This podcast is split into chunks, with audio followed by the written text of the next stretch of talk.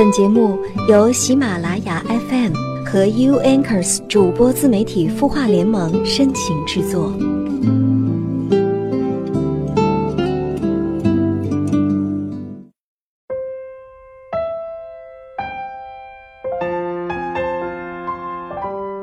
这是一个不容易做自己的年代，每个人都想做自己，但是却因为顾及周围人的目光而不得不放弃做自己，然后去做那种符合别人要求的人。如果想做自己，免不了会遇到种种艰难和杂音，但是如果能坚持下来，便是柳暗花明又一村的光明景象。某些事情，我们要追随自己的内心。不能为了随大流而毁了自己的生活和快乐，也不要为了迎合别人的目光而放弃了自己的初心。不随波逐流的人生，无论开始有多艰辛，但最后都是快乐的。无悔一生，才是一个人最简单而又最极致的追求。嗨，晚上好，我是小萌，欢迎收听喜马拉雅 FM 有心事节目。我在清音的主播联盟，每周日晚九点，我在这里和你相约。在节目的开始呢，依然是来看一下微信公众号“晚安好好听”后台，有哪些小伙伴诉说心事呢？这位叫做小女人木木的网友，她说：“和老公冷战了，昨天眼睛肿着来上班，他在电梯里看到我，竟然没问也没理。”好狠心，好吧，看这次谁先投降，反正又不是我的错。但是说真的，和他冷战的过程当中，我根本就无心工作。难道就真的要这样，你不理我，我不理你，一直冷战下去吗？突然觉得很没有安全感，也很委屈。你说我该怎么办呢？你好，木木。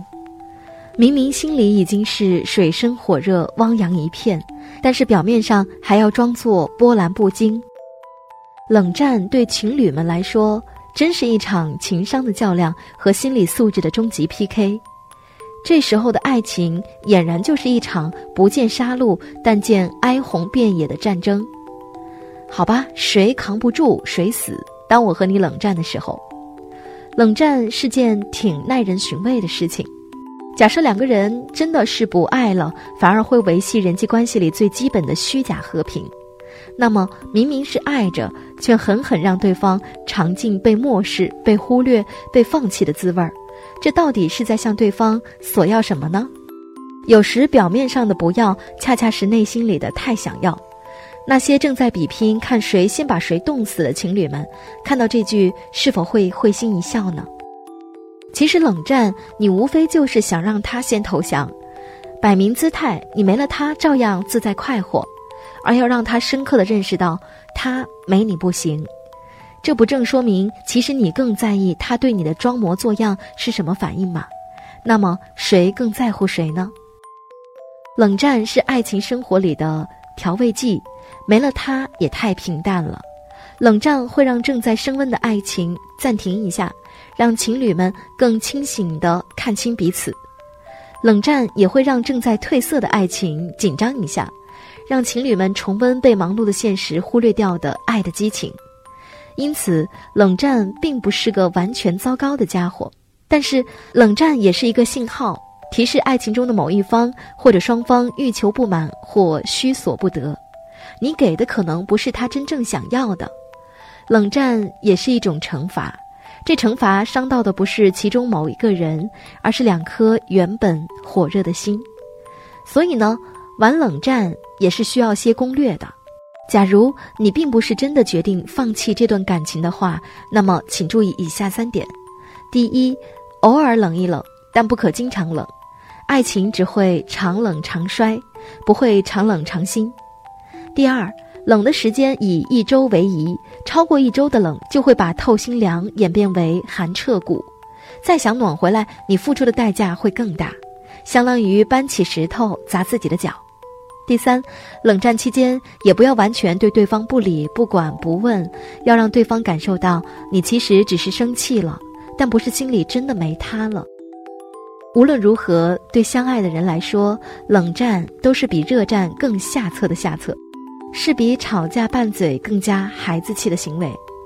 从桩桩战事中学习和练习专属于你们的沟通技巧，从累累伤痕中倾听和疼惜彼此渴望真爱的心灵，这才是爱情。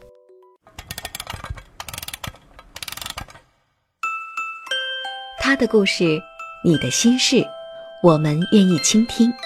欢迎添加微信公众号“晚安好好听”，说出你的心事。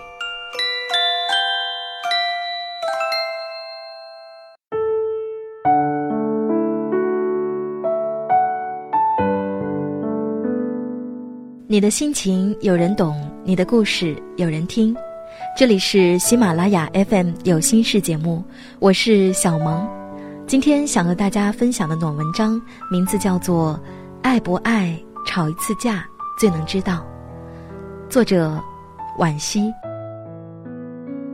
我身边有这么一对，谈恋爱几乎没吵过什么架，蜜里调油时领证结婚。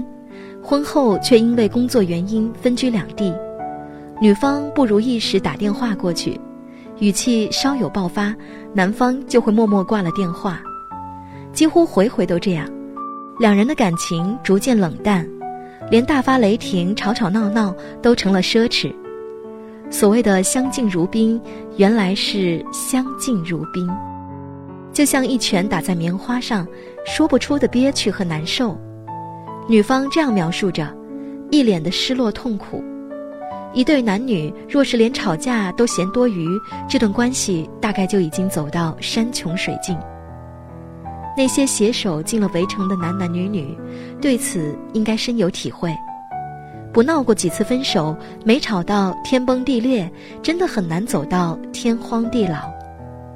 因为，我们能在这样的言语碰撞里，一次次触摸对方的脾气秉性，判断出两个人是否能走下去，能走多远，爱不爱，吵一次架最能知道。毕竟我们是两个完全独立的个体，又来自不同的原生家庭，冲突、矛盾什么的，在漫长一生里真的无法避免。所以我要知道，我们的爱能不能催生出足够的包容和理智，来化解这些潜在的危险因子。其实吵架是个技术活，声音强度、和好契机、道歉方式，几乎桩桩有学问。学不会吵架的两性关系，要么在无尽的沉默中死亡，要么就在无节制的宣泄闹腾里分崩瓦解。我的父母在他们将近三十年的相伴里，也没少了唇枪舌战。他们都是粗人，惹急了便扯着嗓门吼，什么难听的话都往外说。也许是生活压力太大，两个人都有些口不择言，那些话如同刀子一般狠狠往心里扎。我总担心他们会离婚，一听见父母抬高声调，便吓得大气不敢出。可不到三天，他们又会和好如初，说说笑笑的，一起上山干活，下地割草。隔壁家的叔叔婶婶却一年吵到头，日子过得磕磕碰碰，苦熬了三五年，最后还是分道扬镳。当时未经世事，总以为恩爱夫妻不该吵架，看着邻居家的婚姻悲剧，便排斥一切争吵。心里幻想着的爱情和婚姻都是才子佳人似的举案齐眉。后来谈过几次恋爱，才明白相处不易。两个各有锋芒的人，总是轻易便生出疲倦和敌意。你看不惯我，我也看不惯你，一句好聚好散就能各自天涯。脾气谁都有，忍耐却谁都不缺。细想来，大约也不是不爱。只是年轻时大家还不懂爱，矛盾分歧一来便觉得爱情坏掉了，再也不肯修修补补让它恢复如初，于是反而理解了父母的相处模式。那个对的人，或许就是吵不散也打不走的人。然而吵不散是有前提的，那就是每一次鸣金收兵后都能总结经验教训。签订和平共处原则，摸索出更适合你们的相处模式。否则，那一次次的纷飞战火只会磨完耐性，耗干感情，得到一片不忍直视的满目苍夷。刚刚认识老公时，我觉得我们永远不会吵架，他那么温柔，那么体贴，好像上天为我量身定做的如意郎君一样。热恋时，许多人都像我一样，相信自己能与另一半琴瑟相和。因为此时的两个人都巧妙伪装着自己，力求展现最完美的一面。于是，男的深情，女的温柔，怎么看都是一幅神仙眷侣的模样。多巴胺的分泌就是一幅最好的滤镜，它自动过滤了那些局与不易，给了你一个海阔天空的期许。而婚姻的残酷之处，就在于它会撕开层层伪装，把各自的不堪和丑陋都赤裸裸呈现出来。日日相对，夜夜相伴，吃喝拉撒几乎全部绑在了一块儿。两个不同背景、不同家庭成长起来的人，对事物的看法不可能完全同步。你有你的价值取向，我有我的处事法则，这些抽象的概念会一一投射到生活的大小事物里。闹出许多鸡飞狗跳，即使三观一致、步伐协调的灵魂伴侣，也难以做到漫长一生的从不红脸。殊不知，相敬如宾才是婚姻里最大的谎言。就像我和我老公，也慢慢走到了这一步。我讨厌他打游戏，他看不惯我购物狂；我嫌他邋遢，他说我犯懒；我认为他不爱我，他埋怨我不理解他。吵起来时，我们也提过分手，但总在转身的那一瞬间抱头痛哭，因为一想到没有对方的余生，就会悲从中来，所以能够坐下来谈判和解，借着情绪的宣泄来认识自己和对方，然后一点点修正坏脾气、小心眼儿，变成更好的自己。爱情的美好之处就在于此，唇枪舌战、烽火连天时。我想买把刀杀死你，却在买刀的路上买了你最爱吃的菜。两人推杯换盏，交颈缠绵，日子又鲜活热闹的过起来。除非是厌了、倦了，要求已经随着期待一点点弱下去，这是失望攒够的表现，也是爱情离开的前兆之一。据说每对夫妻都有一百次离婚的念头，和五十次掐死对方的冲动。可也有那么多人从青丝走到了白发，所以吵架不可怕，可怕的是那些无用的宣泄和无尽的沉默。登天的感觉这本书里曾说，只有不良情绪宣泄了，内心恢复平静，沟通才能发生。只有沟通发生了，问题才可能解决。发生冲突时，只愿你牢记，这是一个发现问题并解决问题的过程。而不是简单的发泄和出气。首先问自己：你们为什么吵架？出轨变心的大是大非，还是生活里的鸡毛蒜皮？原则性错误和偶然性失误不可一概而论。然后通过这次争吵，看出问题产生的根源。有的争端起源于三观不合，有的却只是一时的心烦气不顺。前者需要漫长的磨合忍耐，后者却大可一笑置之。最后，过错方能不能改正或妥协，另一方是否能包容退让，有没有一个方案能达成共识？人是群居动物，却也是独立鲜明的个体。你在茫茫人海中选了他，便意味着要将他的一切全盘接受，优点加倍珍惜，缺点。慢慢改造。世间没有只赚不赔的好事儿，婚恋也不外乎如此。多一点包容和理解，生活就多一份希望和幸福。要知道，每一次张牙舞爪和口出恶言，都是不理智状态下的自我应激，而他的背后，或许是对方没说出口的期待和等候。那个还会为你声嘶力竭、为你哭泣的人。其实只是用一种激烈夸张的语言在说“我爱你”。文章分享完了，其实，在这里我想说，在亲密关系里，并非所有的争吵都是坏事儿。吵得起来，说明离得够近；而争吵之后的和解与原谅，说不定还会让两个人重拾爱的火花，重温爱的激情。争吵也是沟通，只不过是让人不舒服的沟通。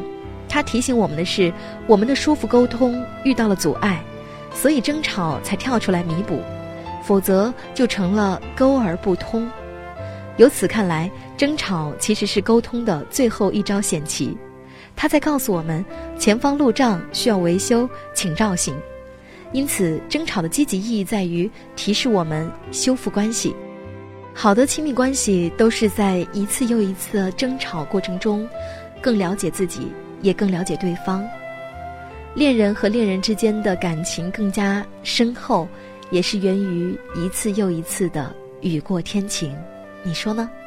好的，今晚的节目就这样，晚安，愿你星空一片晴朗。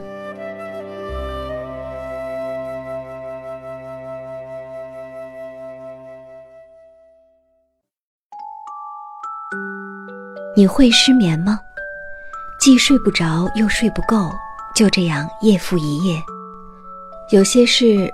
有些话憋在心里，不知道该跟谁说。每天晚上九点，如果你有心事，我们愿意倾听。我们是 U Anchors 主播自媒体孵化联盟，祝你晚安，好梦。